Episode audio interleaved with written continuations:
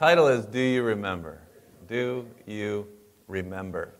Uh, the Lord really likes it when we remember certain things. When you read the Bible, you'll see this. When you read the Old Testament, you'll see especially that He's constantly reminding us to remember things, telling us, you know, remember when? I mean, don't you love doing that with uh, people that you care about, uh, friends, you get together? Remember when, remember when we did that stupid thing? Remember when we Remember, remember, I mean, we like to remember things, and the Lord doesn't want us to forget. He wants us to remember. And we're going through the book Exodus.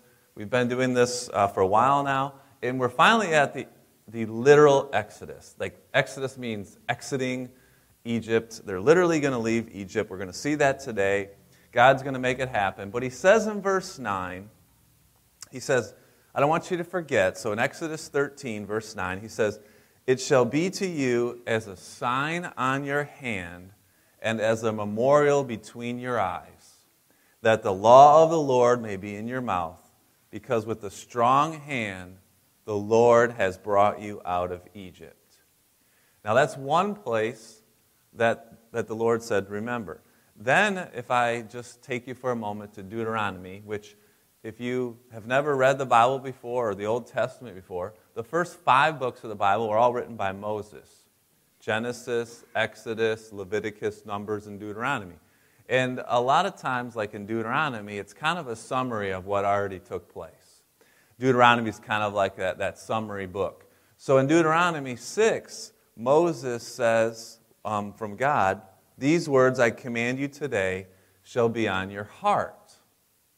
You shall teach them diligently to your children you shall talk of them when you sit in your house, when you walk by the way, when you lie down, and when you rise. So, when should you talk about them? A lot, right? And then he says, You shall bind them as a sign in your hand. This is kind of the same verse we just read. And then this time he says, They shall be as frontlets between your eyes. And you shall write them on the doorposts of your house and on your gates.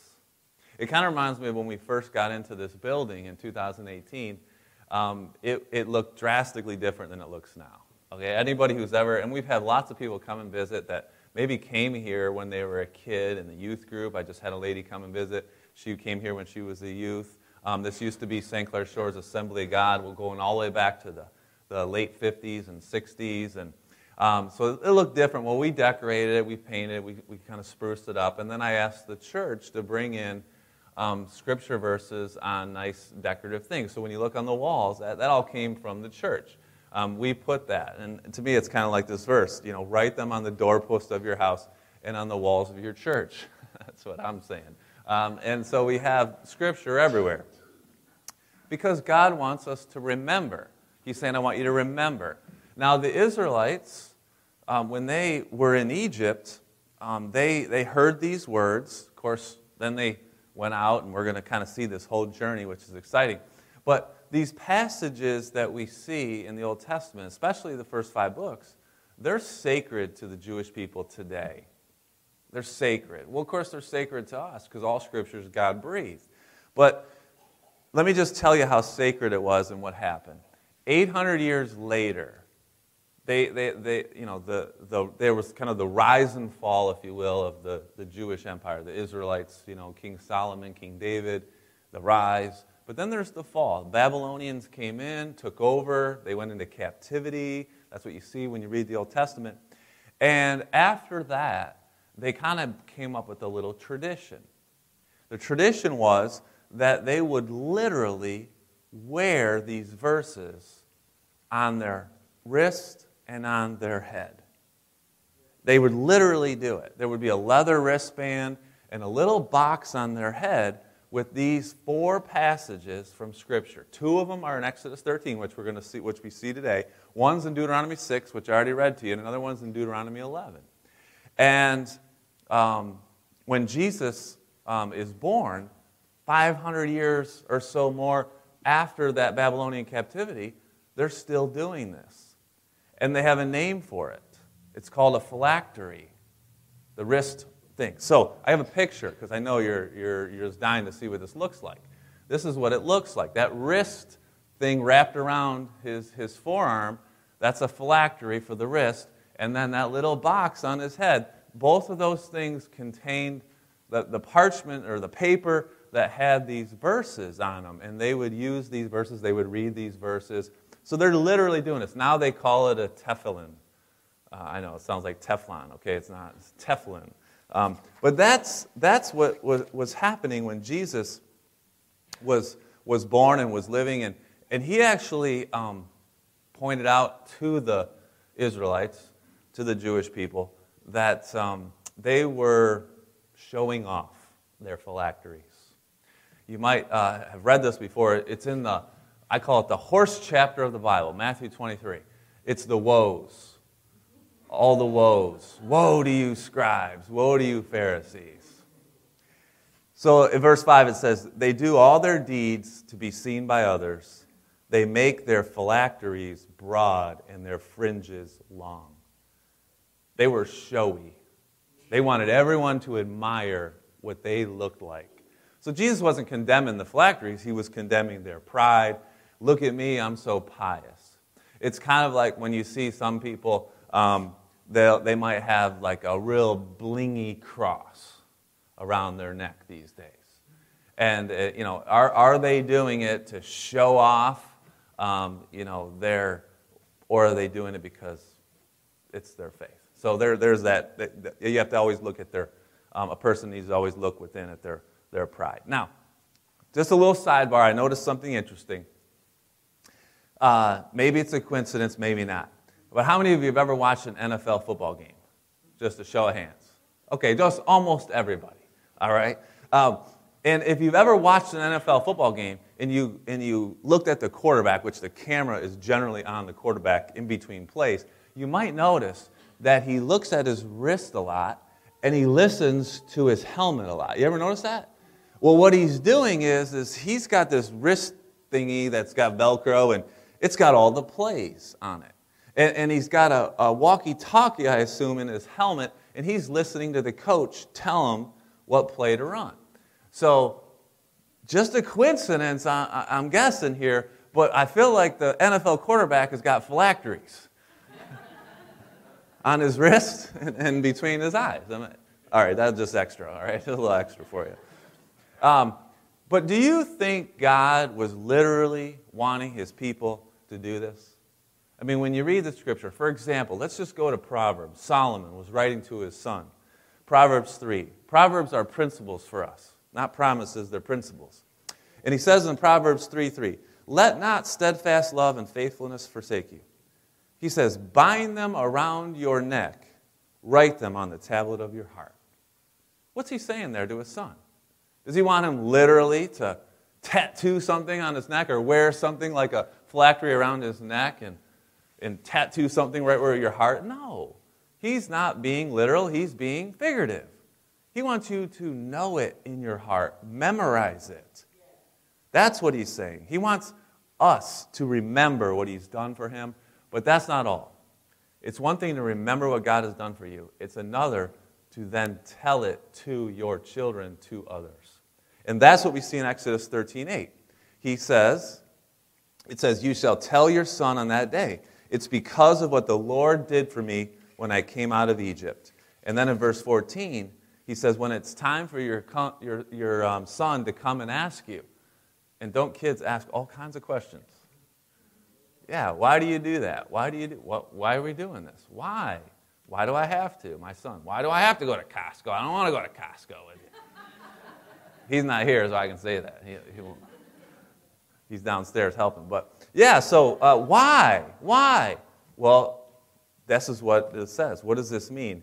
And the Lord said, You shall tell them, Be by a strong hand, the Lord brought us out of Egypt from the house of slavery. So God wants his people to remember, and he wants us to tell others, beginning with our family, which is why the title is Do You Remember? So today I want you to remember four things. Four things in your life. Just as God called the Israelites to remember four things, he's calling us He's calling you, Christians, four things that you need to remember. And they are remember your salvation, remember your baptism, remember your sanctification, and remember your offering. And we're going to go through those one at a time, and we're going to see what the Jewish people said all together. So, do you remember, is the title slide right now? Do you remember? And we'll go through those four things. But let's pray. Will you join me in prayer, please? Father, I thank you for your word. I thank you that it challenges us to remember and to share that with others. Father, I pray that you'll use me today to honor you, honor your word, um, that, Lord, it would change our lives, because I know how much it's changed me. Thank you, Father, that we may be more holy like you. In Jesus' name, amen. So we begin with remember your salvation.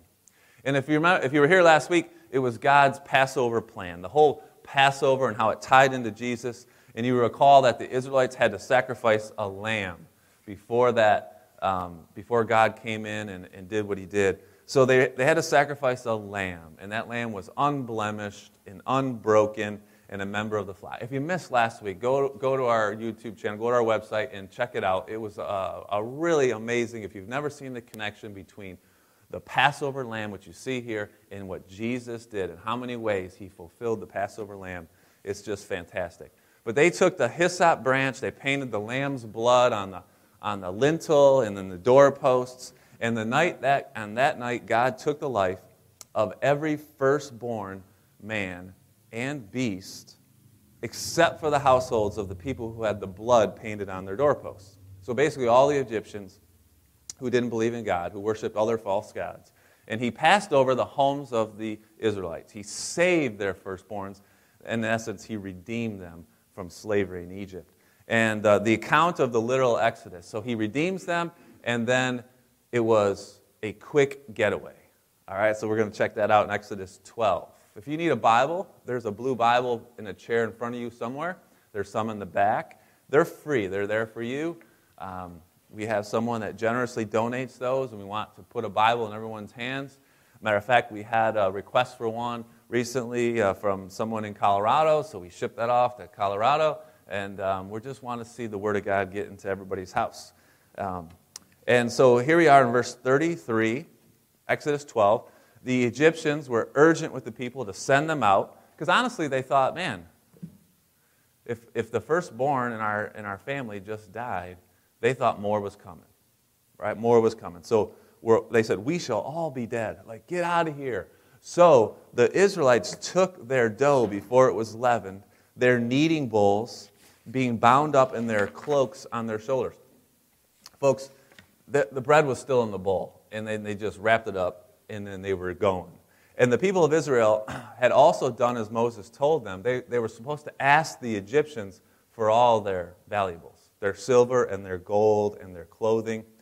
And the Lord had given people favor in sight of the Egyptians. They're like, take it, just go. We don't want to die.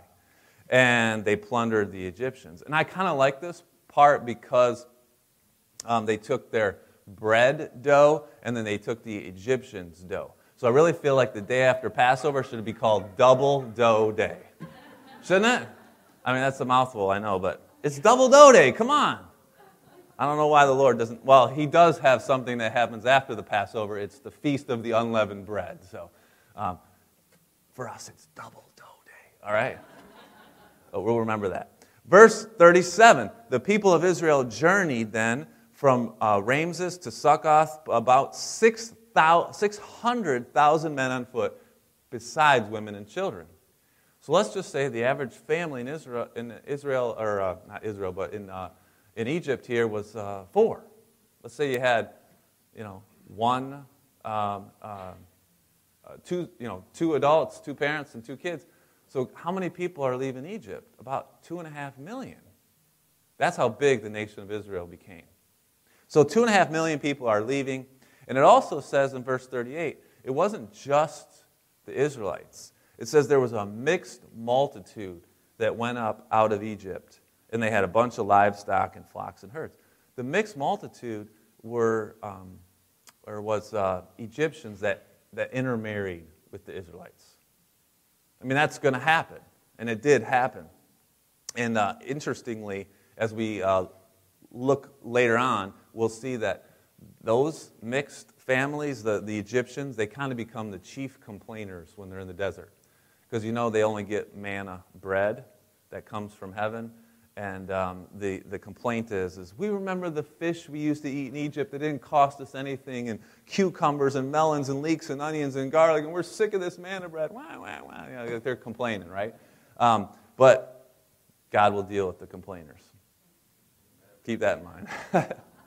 so God tells the Israelites, remember this day of salvation, the Passover meal. The Jewish people still remember it today. They have the Seder meal, and they remember when they are freed from slavery as Christians, we are called to remember our freedom from slavery, of sin, our slavery to sin. Do you remember your salvation? Do you share it with others? We call it a testimony. When we share our testimony, it's the day we became a Christian. Um, we have other testimonies, I think, but we kind of remember, or think of when we, someone says, share your testimony, the person immediately goes to, oh, that's when I became a Christian. Well, do you remember that? Do you remember your salvation? Do you, do you share that with other people? Do you have an elevator um, pitch version of it, like a 60 second version of it? Because uh, I know some of us have 60 minute versions of it. We won't mention any names, but you know.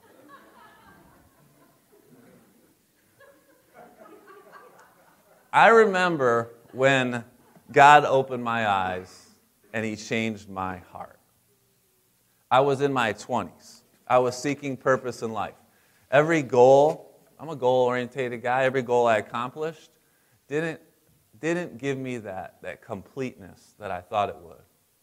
So I get to the end of my goals and I, and I start feeling like, man, I don't have a purpose in life. So I started going to my mom's church.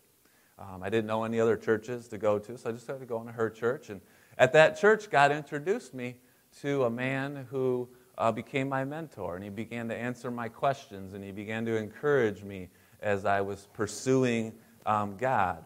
And uh, we were on a work trip together uh, out of state, and at that trip on that weekend, the Holy Spirit completely overwhelmed me. And I knew for the very first time God loved me and He had a plan for my life. And it was an amazing time. It was, it was unbelievable. I've never cried so many tears of joy because I finally felt complete. I finally had a purpose in my life. And I remember that day. It's a special day for me. But I think more than that, more, more than that specific day in my life, I remember more how free I am from being a slave to sin and how much guilt and shame you have when you live in sin. And so I am a child of God. I am no longer a slave to sin. I am free. Now, do I still sin? I know I'm a pastor, I'm not supposed to, right? But I do. I'm a person. Okay? I still make mistakes. But I'm forgivable every time I confess to God my sins. He is faithful and just, and He forgives us. And I love the freedom. So I remember my salvation. I remember my freedom that I have because of the Holy Spirit, because where the Spirit of the Lord is, there's freedom. You sang about that. That's my wife's one of my wife's favorite songs. When you sing that nice and loud, you really make her you show her your love. You want to know how I love my wife? Sing that song loud next time we do it. Um, but I want to encourage you remember your salvation, share it with others. That's the first thing. The second thing is to remember your baptism. Remember your baptism. Now, the Israelites didn't have baptism in the Old Testament, they had something that was similar. They called it circumcision.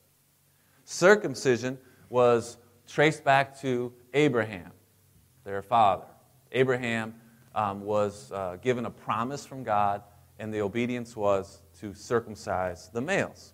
And the promise was three things. We cover this, this is actually how we kicked off the book of Exodus. I kind of went back into Genesis to kind of set it all up. But God promised three things to the Israelites. He said, I'll make you into a great nation, which He did. Two and a half million people just left Egypt. Right? He said, I'm going to give you a great land, which is where they're going, called Canaan. And he says, I will pour out on you great blessings. And he has promised to give them financial um, blessings. He's promised to give them to keep, I mean, just so many blessings in the Old Testament. Now, the Israelites knew, though, that these promises were only going to happen if they did what they were supposed to do be circumcised.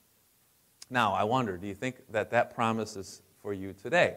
Because I taught on this a couple weeks ago about God's promises in which ones we can claim and which ones we can't claim. And my question is will you get God's blessings because you get circumcised? And I just realized that that question is really for the men. So, men. no, the answer is no. Not even if you're Jewish. When you read the New Testament, you realize that the Jewish Christians were not required to be circumcised. This was a conditional promise in the Old Covenant for the Israelites. We're in the New Covenant age. God has promised for Christians today something better.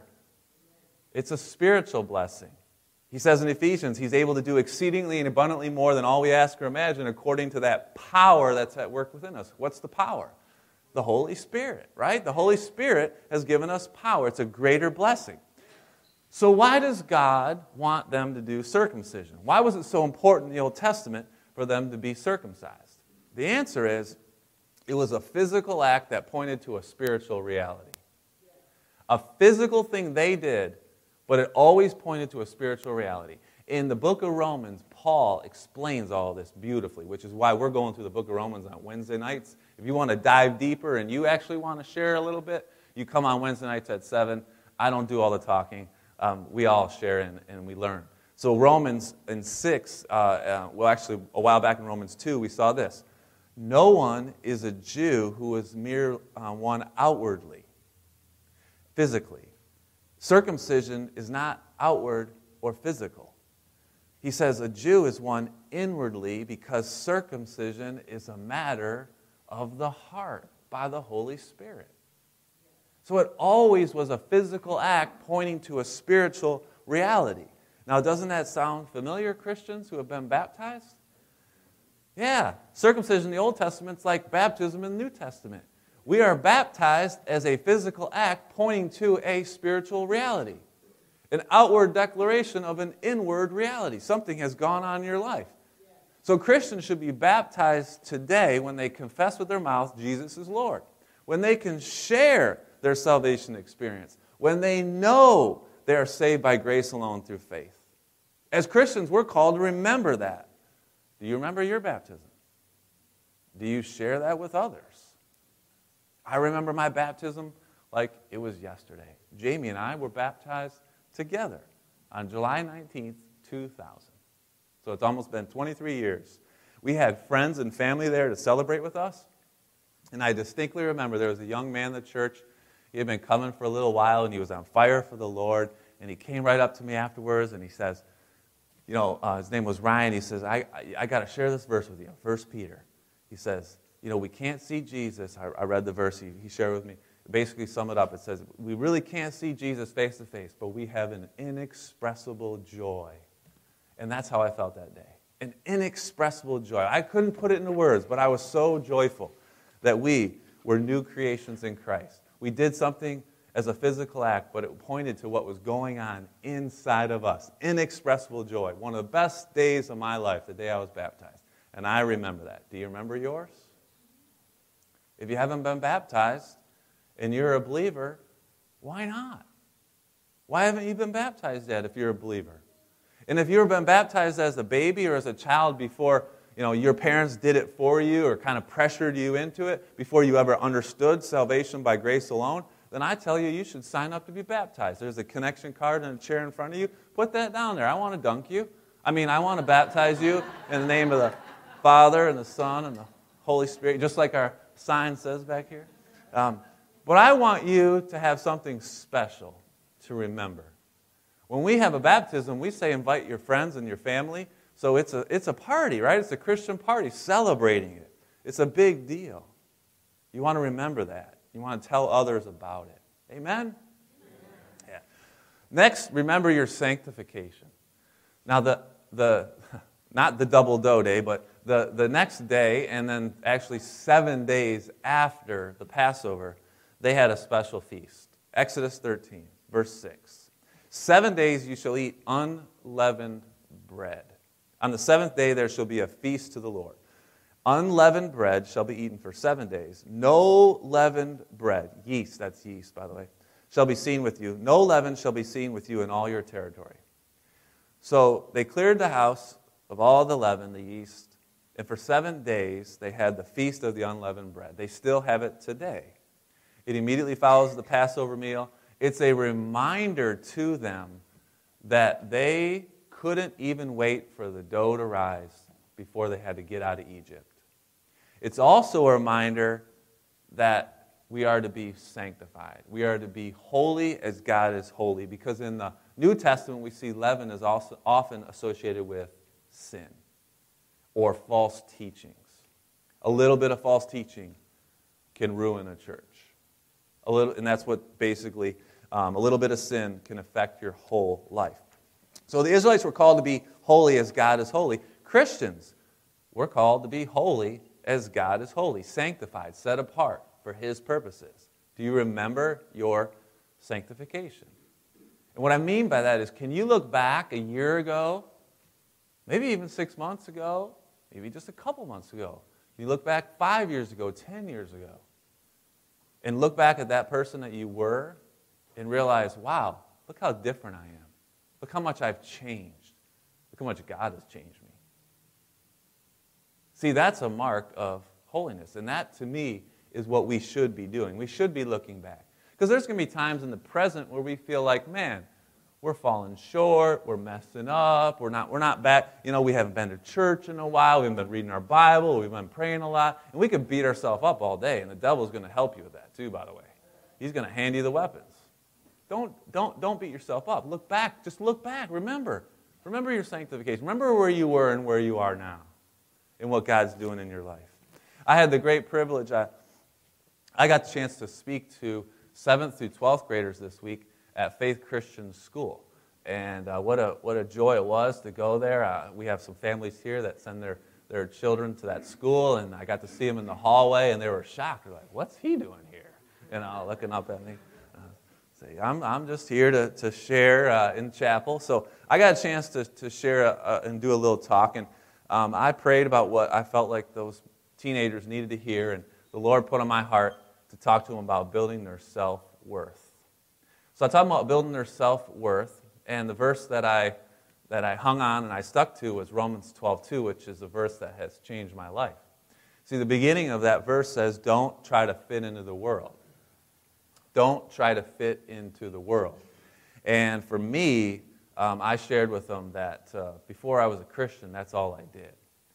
Uh, we moved around a lot when I was younger, and I went to a lot of different schools. In fact, I went to six different schools, three alone in fifth grade. So I was always trying to fit in. And my self worth was based on what other people thought the world. I was trying to fit in with the world. And uh, the next part of the verse says, Be transformed by the renewing of your mind. To me, that's the key to holiness. You have to renew your mind with truth.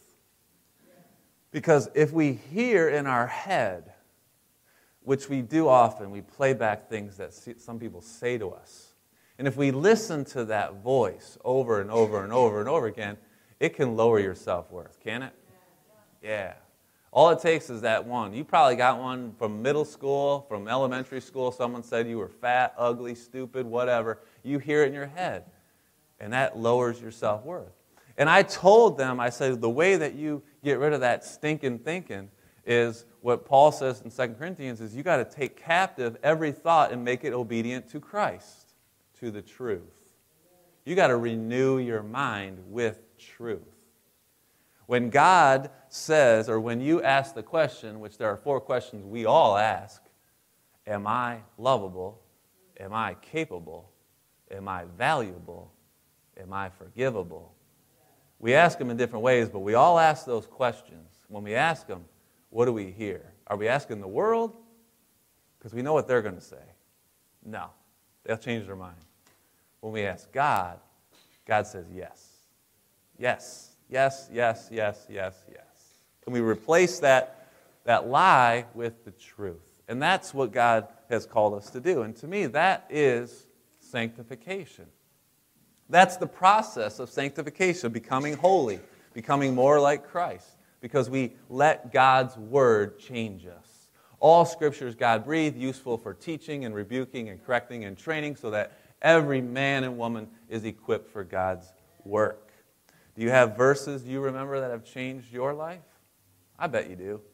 Do you tell others about them? Are you sharing those verses with others? That's remembering your sanctification. Fourthly, remember your offering. Verse 1, the Lord says something to Moses. Verse 2, consecrate to me all the firstborn. Whatever is first to open the womb among the people of Israel, both of man and of beast, is mine. Then in verse 13, he says something that'll probably strike you.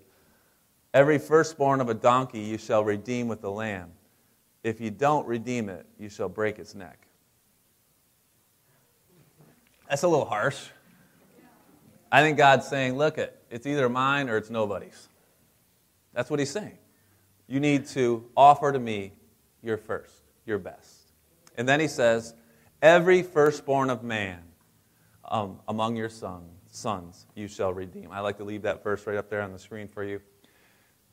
If you read in, in Numbers, you'll see that there was specifics to this. I had to dig a little bit to find it. What was the redemption price? It turns out that the redemption price was five shekels according to the sanctuary. Um, I have no idea what that is now. I mean, it's, it's inflation time, right? So who knows what we're talking about? All right? But it had to happen 30 days later. That's what, this, that's what the scripture in Numbers tells us. By the way, the Jewish people still remember this. They have a ceremony for this, redeeming their son. It's called Pidyon Haben. Pidyon Haben. If a male is the firstborn, they bring that baby after one month to a rabbi. They bring five shekels of silver. And when they bring it to the rabbi, to the priest, the priest then says to the father, Do you want the five shekels or do you want your son? Now, it should be a foregone conclusion, but there's always a comedian in the group, isn't there? I mean, what if Jerry Seinfeld did this? He is Jewish after all, right? I mean, what would he say? I don't know. Um, but the father will, of course, say, I want to redeem my son. So he gives the five shekels to the rabbi and he takes the son home. All of this to remember that God has redeemed the firstborn sons in Egypt. He passed over those houses and saved their lives, as well as the firstborn of their flocks. Why is God making them now bring their firstborn, their first fruits, and making it an offering to God? What is the truth that God wants everyone to know? And the answer is everything we have comes from Him. Everything we have comes from God. When the Israelites will enter the promised land, they'll be so excited. They'll celebrate something called the Feast of the First Fruits. They will have their own piece of land for the first time. And they will grow fruits and vegetables and grains. And when it's time, they will bring the first, the very best, and offer it to the Levites, the priests, because they didn't get land. Because this is the way God set it up that my priests will not get land, but you will bring them the offering. And they will do the same with the firstborn of their flocks. They will bring the very best to God's workers. They relied on the faithfulness and obedience of God's people. And God's, God has called Christians to do the same today. We get to meet here. We get to do the Lord's work here in this area because you bring your offering. That's how important it is. We are to remember our offering. Are you giving your first, fruit, first fruits to the Lord's work? If this church is your home, if this is where God has called you to be, and, and if, you're, if it isn't, if you're a guest here, I'm not talking to you right now. But if this is your home, then you need to remember to bring your offering. You need to faithfully give cheerfully your first fruits. And you will. I believe you will. Not because I'm saying it right now, because you see this truth at work. This truth is that everything we have comes from God. Now, I don't claim promises from the Old Testament, especially this one in Malachi, but I know a lot of people do. But I want to show you how I've used this as a challenge to people when it comes to giving. Malachi 3:10 says this. God is speaking to the people of Israel. He's saying, "Bring the full tithe into the storehouse, so there may be food in my house. Thereby put me to the test says the Lord of hosts. By the way, you should never test God except in this one area. He lets you test him. See if I will not open the windows of heaven for you and pour down for you a blessing until there is no more need. Now, I know there are Christian churches that teach this verse and say that if you give $5, God will give you $50. If you give $100, God will give you $1,000. They equate it to a financial blessing. I don't do that because that promise was for them in the Old Testament. I think God will bless you spiritually, which is way better than, than physical anyway, if you give faithfully. Just imagine, just walk with me through this little scenario for a moment. Imagine you are a person who worships money. Like that's your God. And I think there are a lot of people who love Jesus, go to church, pray, but they worship money. I, I don't think that they're, they're mutually exclusive here. I think you can love God and love money, but one you definitely will love more. And if you love one more, you will serve that one always. Jesus said it you can't serve God and money. You'll serve one or the other. So just imagine for a moment you serve money. You get your paycheck, which I just did it like you look at it. You don't even do that anymore, do you? you it's all deposited directly these days, right? So you got your paycheck, you look at your bank statement, and you look at it and you say, That's my money.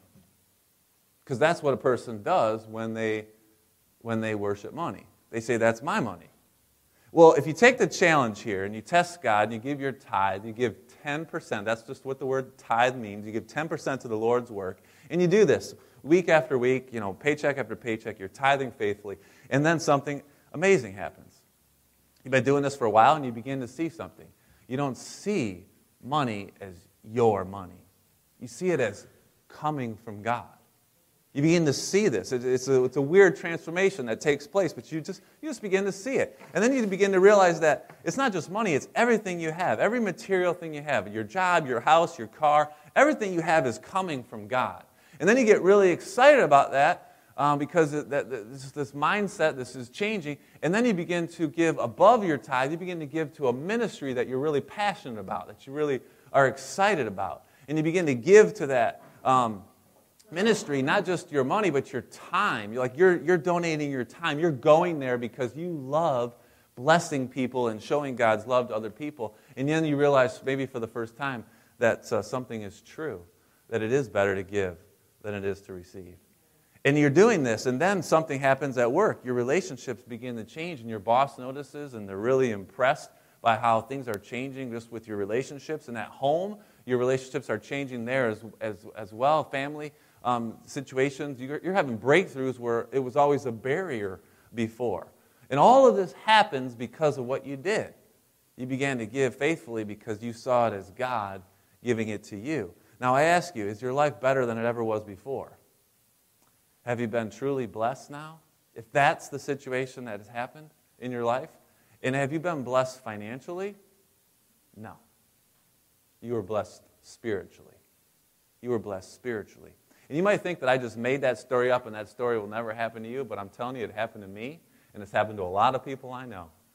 That when you begin to see everything comes from Him, then you begin to give faithfully, proportionally, cheerfully. And I'm telling you, God is calling you to remember your offering. Be a cheerful giver, because God will bless a cheerful giver. And it will come in ways that you never thought imaginable. So here's the conclusion Do you remember your salvation? Do you remember your baptism? Do you remember your sanctification? Do you remember your offering? God wants you to remember these things. And He wants you to tell other people, and He wants you to start in your own home. Can you do that, church? Yes. I pray that you.